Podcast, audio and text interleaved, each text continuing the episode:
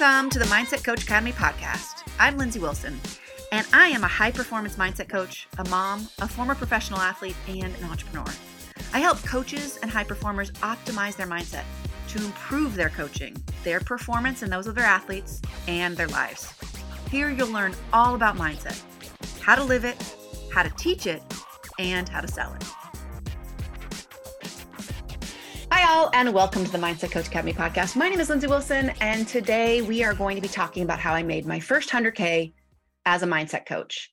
Now, this episode is really sort of behind the scenes on what worked for me. Now, I started my business, you know, I started it originally 18 years ago. I got more serious when I was finishing playing, and that was about 10 years ago, maybe 11. Um, and I think the temptation maybe is to say, well, things have changed, right? I mean, we didn't have Instagram or TikTok or any of those things. But what I'm going to talk about today, I think you will see that the basic principles of how you effectively build a solid coaching practice, they really don't change. And I think that that's important because the things that do change are often the things that seem like they're going to move your business forward and they're shiny and they're new and they're fun maybe or you see other people doing them and it's really easy to let all of that distract you from the things that I'm going to talk about today that will actually move your business forward. And so I want to focus on those. And of course, I will talk about some things that maybe I wish I'd done differently, or things that in retrospect, I'm like, okay, I could have moved a lot faster if I had done it this way. Okay. So I'm going to talk about five things in particular. And as always, the reason that I'm doing this and the reason that I want you to listen to this is because so many of you are sitting on the sideline wondering what steps you should take or maybe you've started your business and it was a, it's a lot harder than you thought it was going to be and you're getting frustrated and dejected and discouraged. And i hope that an episode like this can really sort of awaken in you that like really anyone can do this. And i don't mean anybody can be a mindset coach but i mean anybody can learn the ways to push themselves to be an entrepreneur. And i will say that the first 100k that you make and i know that's like a big number for a lot of people in their mind of like that's a that's a legit business. I can live off of that. That first 100k is the hardest money you will ever make. Actually the first 2 to 5 is for real the first the hardest money you will ever make. But the first 100k i know is a big milestone for a lot of people. And in particular a lot of people want to do that in a year. So i want to talk about that first 100k um, and i'm going to break it down and talk about what i did and what i didn't do and what i wish i'd done better. Okay so the first thing number one well, before I say that, if you're interested in being a mindset coach, you have to run, not walk, but run to get our free guide. It is on our website, positiveperformancetraining.com forward slash guide.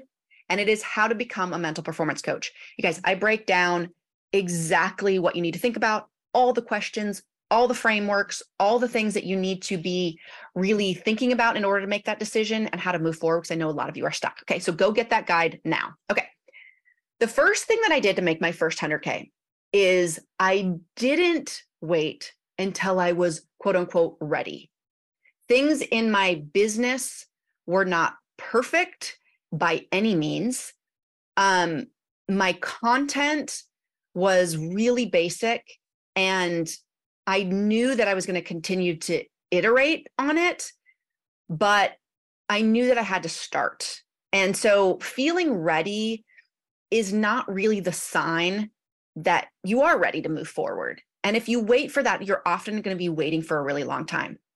So, what I did is I, you know, I'd had some mental performance training. I was at that point, uh, let's see, I was playing professionally at that point, and I knew what had worked for me. And that's where a lot of people get into mental performance training, right? Is like something worked for you maybe it wasn't as an athlete maybe it was as a coach or something's working with the team that you're using. Like that's enough to get started.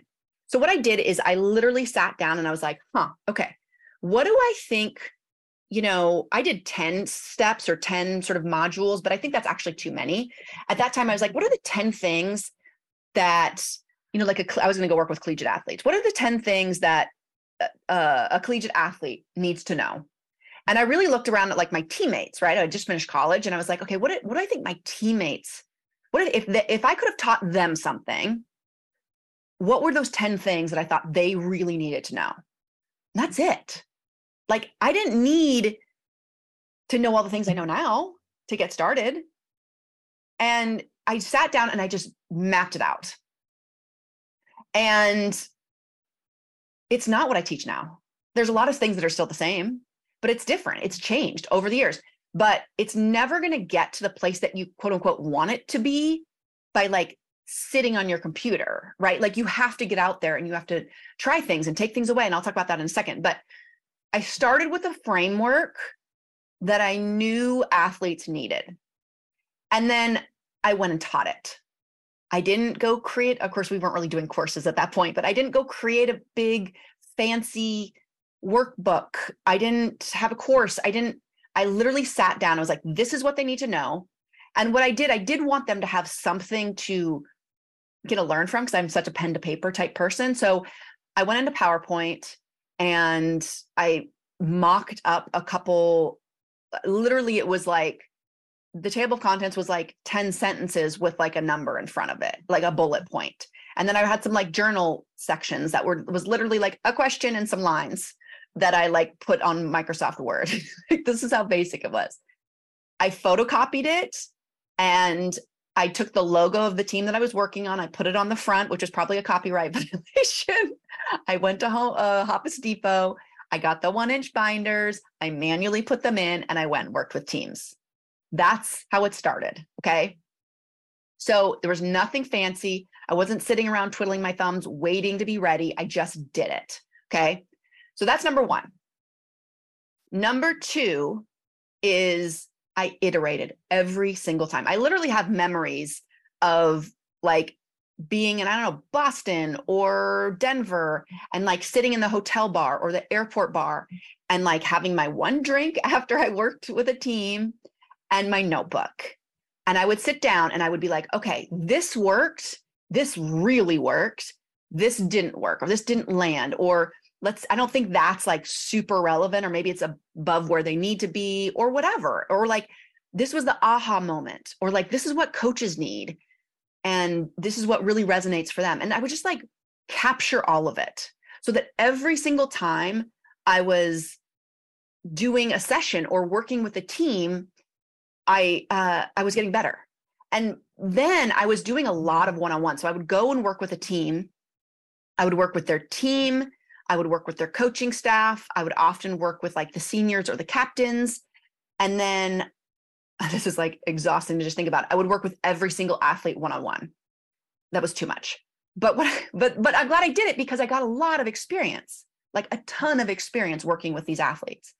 And so, anyway, there was a lot of information, is my point. There was a lot of um, feedback in real time. There was a lot of me uh, analyzing what I did and how it landed and all that stuff, right? And it's not so dissimilar to what we teach with the post competition routine. Like I had a routine for after post competition or post presentation of like what went well, right? The three questions we always ask what went well, what didn't go well, what can I do better next time? Period. Captured it every single time. Number three is I got clients one at a time. And I think this is where we really have to set the stage for it's great if you can go out and get a bunch of clients. And, you know, after you get your feet wet, you absolutely should find the places where there's opportunities to talk not just one on one, but one to many and get many clients. But I think in the beginning, the way that you're going to get better at working with people is listening to what they need. And I think one on one, talking real human interaction, not putting stuff out just on social media, not just doing webinars, not just doing business development workshops, but literally talking to people, whether that's on the phone or um, in person, doesn't really matter uh, you know in person is great, but just having that interaction so that you're learning really significant things that are going to help you help people. So I got clients one at a time. I called everyone I knew, anybody I had played against, anybody that I remotely knew that had also known somebody else. I asked people that I had worked with, what are the five coaches that you think would benefit from this? And can you introduce me? I cold called people. I used to cold call college coaches, and many of them did not know who I was. And, you know, I just, I got it out there and I just had that belief that people needed this.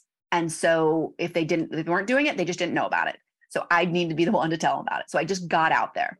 Um, again, I started with people I knew. I made a list, and this is what we do in our eight day challenge. If you've never done our eight day challenge, I highly recommend it.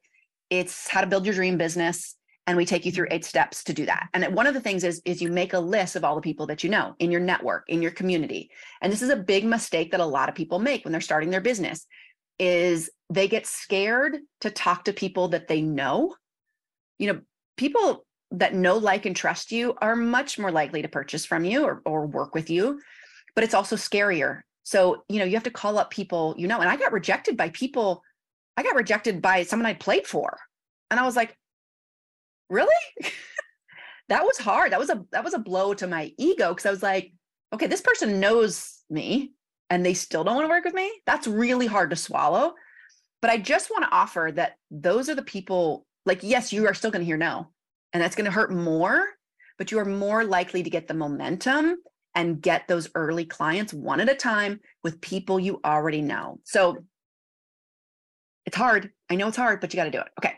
Um, so that was sort of like my first ring. And I would say that people that go through our eight day challenge are often surprised by the network that they have, like literally writing down everybody you know, everybody that you know that knows somebody else, and like really looking at that list. I also spoke a lot at conventions and I had booths at conventions. Like I went to, and so that was the next level, right? So I said the first level is like talking one on one with people, one client at a time. And then you want to go to places where you can reach one to many. And for me, that was like coaches conventions. Um, you know, especially if I could speak. And a lot of times that's speaking for free. And not only speaking for free, you have to pay your way there. So a lot of my early investment of time and money and this was great because I was doing this when I was in my 20s. I didn't have a lot of time because I was still playing, but any time or extra money that I had, I was going to where coaches were. Um, I would do booths. Now, I wouldn't, I, what I would not do is like do anything passive. So, what do I mean by that? I mean, go to a coaching convention and pay money to buy a booth and then just sit there. For me, the booths only worked if I was also speaking. Okay. Or doing like a breakout you know, they had like breakout groups and that kind of thing. So my booth was literally uh, a place where people that had seen me speak or I had worked with in a workshop could come then find me. Sitting there and handing out like Hershey's Kisses passively and like hoping people like see your booth and see your fancy picture and they're all, all of a sudden going to want to work with you. Like it's not going to happen. They are on their way to the court or the field or whatever. They're walking through past all the booths, getting their free swag, and like that's it. Okay. So the only way that works is if, if you're not thinking it's going to be easy or it's any kind of passive, like you have to put yourself out there speaking, meetings, getting super aggressive about connecting with people ahead of time. So you have those meetings set up and then you're talking to coaches in the booths or whether it's coaches or somebody else and other people see you like you cannot just sit there in the booth and hide is my point okay so, and then, yeah, I would ask for uh, referrals. I would get testimonials from my clients. And, and then once I got in a place, like let's say I went and worked with an athletic department, I would then go try to get other coaches from other sports while I was already there. I would try to have the AD host a lunch. So he would get like, he or she would get like, you know, Potbelly sandwiches and have all the coaches come in and I would do a free workshop for coaches on mental training. So again, it was like one to one first, and then it was one to many, and then it was like getting into places and trying to maximize my time there. So another example would like if you're going and working with a club, like can you do a parent workshop? Is there another sport in the facility that you can also do it? Like getting creative about if you're going to go speak somewhere or if you're going to put yourself out there, like why not get as many people there as possible? Think about the marketing and the promotion and how to maximize your time. So if you are spending time, it's it's really benefiting you, okay? Number 4 would be excuse me, I got to have some water. Um spending time on like developing your process, developing yourself. And I would say both of those things. They're they're kind of two separate things, but they're very much intertwined because this is like the deep work. One, mm-hmm. spending time on my own mindset and also spending time on developing content. For me, there's a whole bunch of overlap in that. Like what I'm working on in my business and my belief in what I'm doing and my confidence in selling and all that stuff, it it bleeds over into my content, which is how it should be when you're a mindset and mental performance coach. And so spending your time on high value activities, developing things for my clients and developing myself versus spending time on the shiny object things. What are those things? A website, a logo, you know, all the like fancy stuff, like figuring out Canva or figuring out how to do an Instagram reel. Like, okay, if you have time to do that, but not in replacement of doing the deep work. Like, for example, I spent a shit time, a shit ton of time writing, developing my content, thinking. Like, all of that stuff is the work. So, yes, it's great to like go get all your business stuff done. You know, you want to get your LLC set up or whatever. Like, that stuff is great and and social media like it's great if you have the time to do that but that is not the things that's going to drive your business forward. Here's what drives your business forward. Results period end of story. Now how do you get results? You develop yourself as a human as a coach. And that is always the most important thing and by the way, it takes way more time than you think it's going to be. Like keeping yourself mentally up in order to get your message out there, being able to communicate it better and more effectively and with more confidence, they go hand in hand. I'm working on myself, I'm working on my content and coaching and how I actually deliver the content. Both of those things are the most important thing, always forever, whether there's some new crazy app that comes out that everybody thinks they need to get on this is all pre social media, and it is still just as important today as it was 18 years ago. So do not fool yourself and think that, that some like technology thing makes the stuff easier. It doesn't. You have to still go back to working on yourself and working on your content. If you're not writing or developing content and working on yourself every single day, at least every single day that you work, you're not doing it right. You're not doing it right. Okay. And number five, is I got certified or did any kind of training for the right reason. So this is what I see people do. They either want to go back to school or they want to get certified or they want to learn one more tool within mental training or men, you know mindset training or mental performance training because they think that it's going to make them feel a certain way. And I went and I learned about subconscious programming and positive psychology. I went and got certified as a hypnotist. And that was it because I wanted those tools. I wanted to build up my skill set, not because I thought it would magically shift my business, because nothing magically shifts your business. I did it because I wanted it and I knew that those skills, those tools, that learning was going to help me get better results. And therefore, it was going to help my business. It was going to help me feel more confident. Okay. So it all comes down to better results. I got certified and did any kind of training. And to this day, that's how I think about training. I, I do the trainings for the right reason, and it's to build up my skill set, not because I think it's a magical thing that's going to make everything easier, because that doesn't exist. Okay. So those are my five things. Now, I'm going to speak pretty soon on the podcast about 10 things I would do differently in my business, like 10, oh, actually 10 mistakes that I made. But I will say a couple quick things is I would have niched down sooner and been, you know, I, I kind of already, I had a natural niche because of my connections. I was mostly in women's basketball, but I would, and I don't say niche as far as you have to be niche down as far as a sport. I just mean niche down into like, what are you really, really good at? Like, what is your thing that you are like the best at? niching down sooner and quicker, I think is really important. Now, I say that I think when I was starting, there wasn't a huge awareness about mental training. Now there is. So I think it's really, really important to like sort of find the one space within this world that you can really differentiate yourself. I think it's more important now actually than it was then because there's more people. There's still plenty of room. Do not use what I just said against yourself. There's still plenty of room for your niche, but I think it's more important now than it was then. I still think that I could have niched down uh, sooner and quicker. And here's the real thing that I wish I had done better, differently. I would have gotten coaching way sooner. I didn't actually get a coach like from a business standpoint until I think it was 30, maybe even a little bit older, 33. Yeah, I think it was 33. And I look back and I'm like, what in the hell was I doing?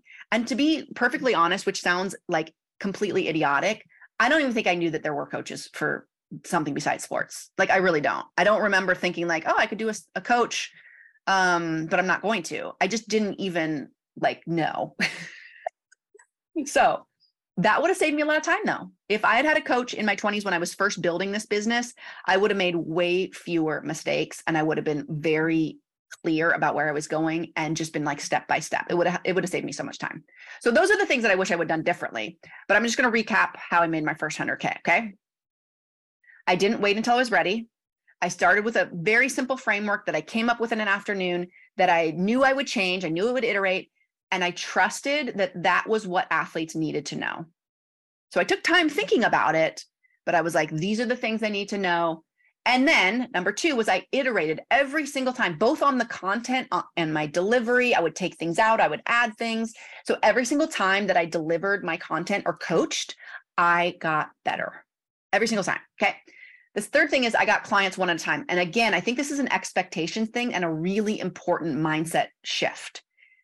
Get your clients one at a time. You're going to learn so much about what they need. You're going to get that confidence and you're going to get clients quicker because you're going to talk to people that know, like, and trust you, even though it's scary. From there, then you're going to go to one to many. For me, it was conventions, it was business development opportunities, was going into an athletic department and talking to everybody, all of those things. But that builds off getting your clients one on one or one at a time. And again, I think the mindset shift that like if you just set up shop and get your fancy logo and website that people are just going to be lined up nope they're not they're not. You're going to have to call people you're going to have to talk to them and you're going to get better every single sales call. You're going to get better every single sales calls and it's going to be one at a time and it's going to feel slow and it's going to feel impossible in the beginning and the people that can make it through that are the ones that are going to get to 100k you're not going to get to 100k without getting to 2k I can tell you that much. so, where are you going to get that first 2K? I can guarantee, almost guarantee, 99% of the time, it's from people that are in your life already. If you've never done our eight day challenge, go to positiveperformancetraining.com, find our eight day challenge. I don't know what the link is, but if you get our guide, How to Become a Mental Performance Coach, you get offered the eight day challenge. So, go do that now. It is so important. You're going to get those first few clients, then you're going to build your business from there. Number four is I spent time developing myself and my content. If you are not writing like every day, all the time, developing your content, iterating what you're teaching, getting better at coaching, working on your own mindset, you're doing it wrong. If you have extra time, then you can go do the fun, shiny, sexy things. Spend time not looking on trying to look good, but working on yourself and your content. And they should go hand to hand as a mental performance coach. Number five, I got certified, I got trainings, I got any kind of learnings done for the right reason, which is developing my skill set, becoming the person that is capable of making 100K, the person that is ha- capable of making a million dollars, whatever it is, helping me get better results. Period. There is no magic sauce. There is no magic thing that's going to make you make money, make you feel better, make you magically be able to do whatever you want to do. You can develop the skill set to do those things, but those come first. The skills come first. Okay. All right, guys. Look, if you want to be a mental performance coach, these are the five things that got me to 100K. There are many other things that I did after. We talk about those in our certification, in our Insider Mastermind, which is our follow up program, our monthly coaching program There's a lot of other things that you can do to build your business, but here's the problem. Most people want to go to those things first because frankly, they're like more fun, like doing webinars, making an online course, you know, doing a social media strategy. That stuff is cool, but you don't need any of it until you're trying to scale, maybe over after 100K. Your first 100K will be the hardest 100K you will ever make. But if you follow these five steps, these are the things that are going to get you there. And it's going to be one client at a time, then it's going to be a couple. It's going to be a, a, a slow burn.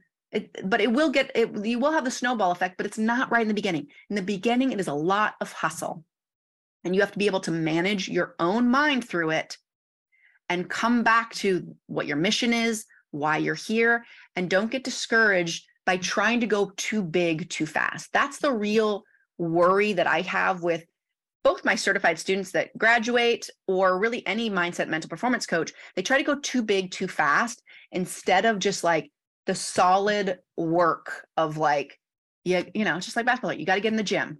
You got to do the reps. You have to do the work when no one else is looking to get even to the level where it's like sexy and mm-hmm. fun and whatever, easier.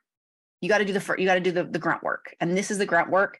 But again, getting back to your mission, the, the world truly, truly needs more mindset and mental performance coaches. And I hope that you hearing about my journey to my first 100K will help you keep your eye on the ball. This can be done. It's going to be step by step. You can do this. For more, go to our website, positiveperformancetraining.com, and really go get that guide on how to become a mental performance coach because it's going to help you really map out your journey and answer a lot of your questions, a lot of your worries. And we spent a lot of time putting it together. So I hope you get that. And as usual, if you love this episode, share it with a friend, do rate and review, and uh, let us know how you love the podcast. I've been reading a bunch of reviews that just came in, and I so appreciate you guys. All right, guys, we'll see you next week. Bye for now.